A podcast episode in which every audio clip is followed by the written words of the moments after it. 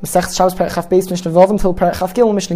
focus of the following Mishnah are the various medical or therapeutic procedures which one is or isn't allowed to do on Shabbos. Now, in general, to take medicine is forbidden midrabanan on Shabbos, since you might come to crush herbs or to crush the various ingredients for the medicine, and that would be a malacha midoraisa. And we've discussed the various halachas early on in the Masechta. Of course, if the ill person is critical danger, then it is certainly permitted to violate any prohibition of Shabbos. Be it as it may, the Mishnah tells us that sochin ayim. One is allowed to rub oil and massage it into the stomach of a person. Some Mishnayos miss out these two words bivnei ayim, and they say it's referring to the entire body. But the point is, this is not considered to be a medical need. Even healthy people would do this sometimes. So as long as you do it softly and are just doing it for enjoyment, it is permitted. Avalomis amalin, but it's forbidden to massage the body very forcefully, because that is considered to be a weekday activity, which requires lots of strength as well, and it therefore comes under the prohibition midrabanon of uvdin dechol, weekday activities on Shabbos. V'lemis gordin, one is also not allowed to use a special tool which was used to scratch and scrub the body,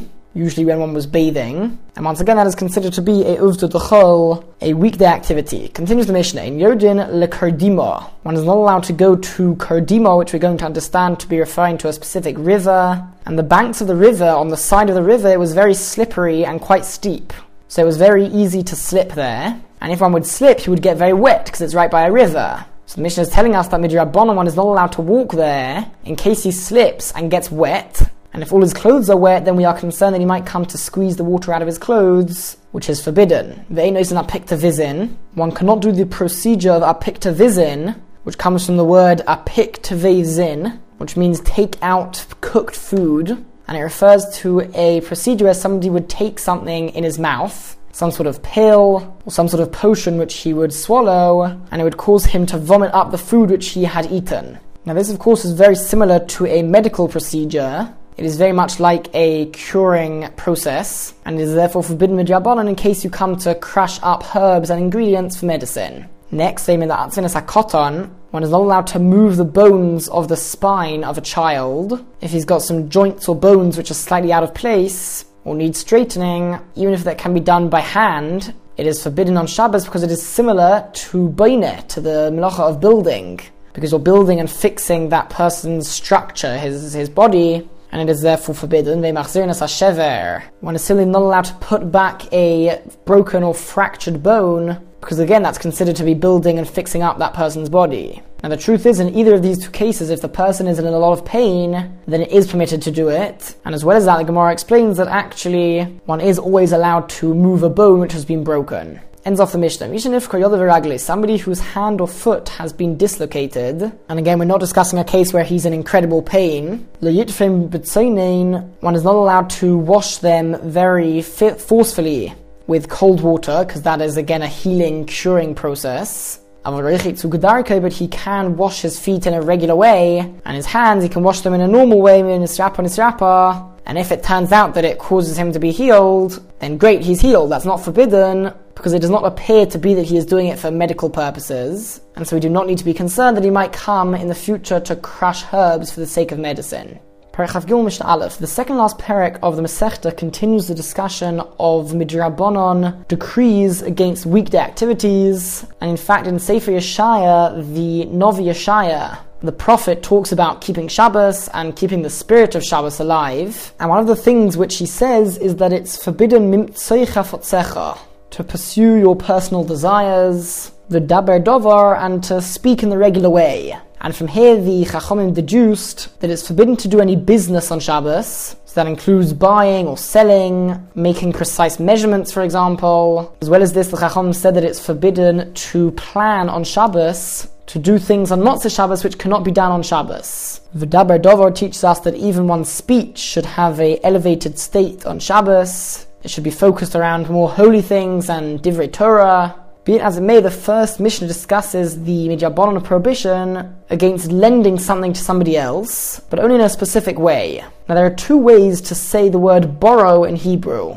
One is she'ela, lish'ol, and one is halva'a, lilvois. And the main difference is that the word of halva'a, that form of borrowing, refers to things which somebody takes and uses up, and then he gives back a different thing back to the owner. For example, if somebody borrows food, he's not going to give back that exact food to the owner, he's going to replace it. So that comes under the category of halva'a. Also, if somebody borrows money, you don't return that exact money to the owner. So that would also come under the category of halva'a. On the other hand, things and objects which you borrow, and then you return that exact object to the owner, that comes under the category of she'ela. Now, when it comes to she'ela, the halacha is that since the person borrowing it is going to give back the exact same thing to the owner, it was understood that he wouldn't usually have it for so long, and as well as that, the lender is allowed to take it back whenever he wants. On the other hand, halva was usually a longer term loan, and unless they stipulated an exact time when the borrower would have to give it back, the halacha is that he has to give it back after 30 days. Because it was understood that he would have it for quite a while. So the Mishnah tells us that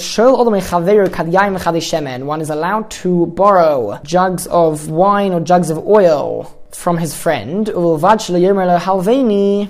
as he does not tell him, lend me, using the special word of halva'ah. Why? Because since we said halva'a refers to a long-term loan, where he doesn't give back that exact item, rather he replaces it with something else, we're concerned that the lender might come to write down a note for himself to remind him that he lent this thing to the person. Because he knows he might forget in another month's time. He won't remember that he lent this thing to the other person. So he might come to just make, make a note of it in order to remind himself, and he will thereby be violating the prohibition of writing on Shabbos. However, if he uses the other expression, the expression of she'ela, that usually refers to a shorter term lo- loan, and so the lender is less likely to need to make a note for himself to remind himself, because anyway he's allowed to take it back whenever he likes. The same applies to a woman, she's allowed to borrow from her friend loaves of bread.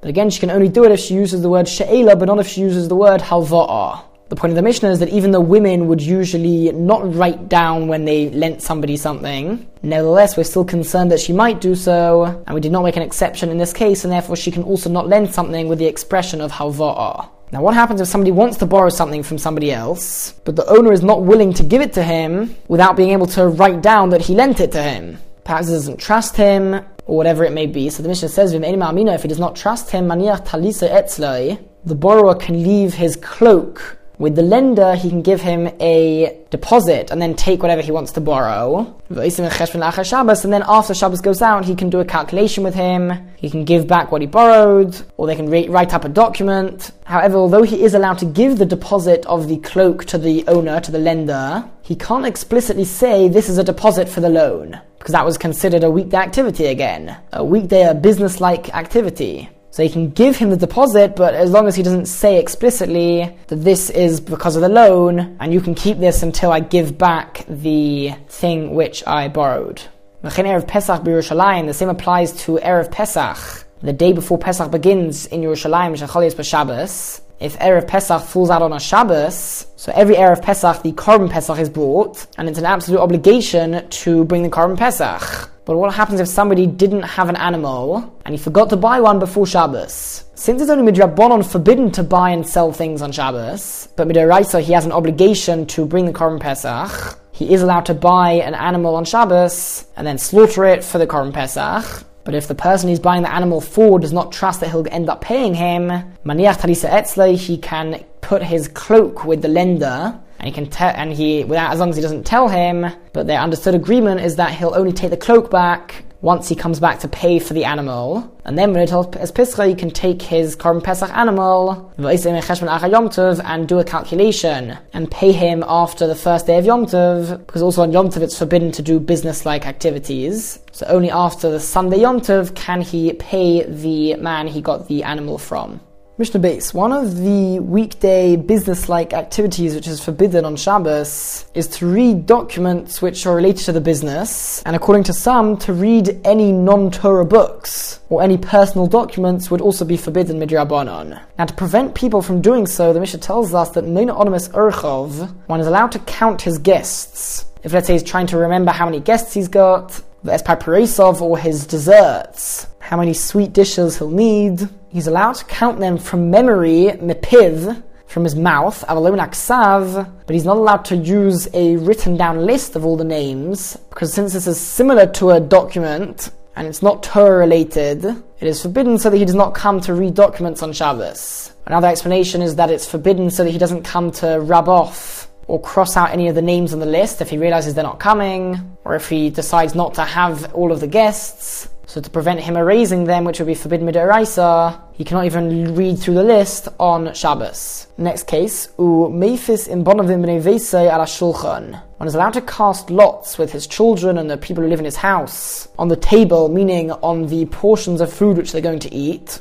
and we are referring to people who are still dependent on their father for food and for support, so they're not actually paying for the food or anything. They understand that they're sort of getting this for free from their father, and so the Mishnah says they are allowed to make lots for who is going to receive what portion. If let's say some of the portions of food are slightly bigger, the reason being that since they're not paying for the food, they're not so concerned about how much exactly they get. So they're not going to come to measure out how much they get. But if it is somebody who is paying for the food, or if they're not dependent on the father, so they're not really getting it for free, so then as soon as they're paying for it, now they're very particular about how much they get. So they might come to measure out the food which they receive, which is a business-like activity and therefore forbidden midrabanon on Shabbos. Now the next part of the Mishnah, the Gemara explains, is referring to other people, so not people who are dependent on their father for food, rather people who are paying for their food. And in fact, we're not even discussing Shabbos. On a regular weekday, one is only allowed to cast lots for who, which one of the guests is going to receive which portion of food. This is only permitted if you don't intend to make a large portion corresponding to a smaller portion. Meaning, if the portions are different sizes, then it is forbidden to make lots, to make a lottery for which guest is going to receive which portion. Mishum kuvyo because of gambling. This is very similar to gambling, and gambling is forbidden midrabanon. The reason being that the person who loses had he known that he would lose, he would never have gambled. So that means that when he put his money down, he didn't want to give the money to the other person. He was only doing so because he wanted to win. So for the person who wins the gamble to take the money, that is considered stealing at least on a midrabanon level, because the other person did not give away his money out of his own desire. So only if the portions are all basically equal, only then can they make lots, because it is not similar to gambling, since each portion is pretty much worth the same amount. The Mishnah ends off with a similar discussion, on Matilim chaloshim ala kodshim. It is permitted to cast lots to make a lottery for korbanos which are eaten by Kohanim on Yom Tov. So when splitting the korbanos between the Kohanim, the korbanos which had been offered up on Yom Tov, they can make a lottery because this shows how eager they are to eat the korbanos, and it's really a mitzvah to eat the carbonis, so it's also not so similar to gambling, and therefore it's permitted. But it's forbidden to do this for portions of korbanos which had been offered up before Yom Tov. Although, of course, they are allowed to eat those korbanos on Yom Tov, since they could have cast the lots before Yom Tov came in, the Rabbanon did not apply this leniency to those korbanos, rather only to carbonis which were offered up on Yom Tov itself, and therefore could not have been done before.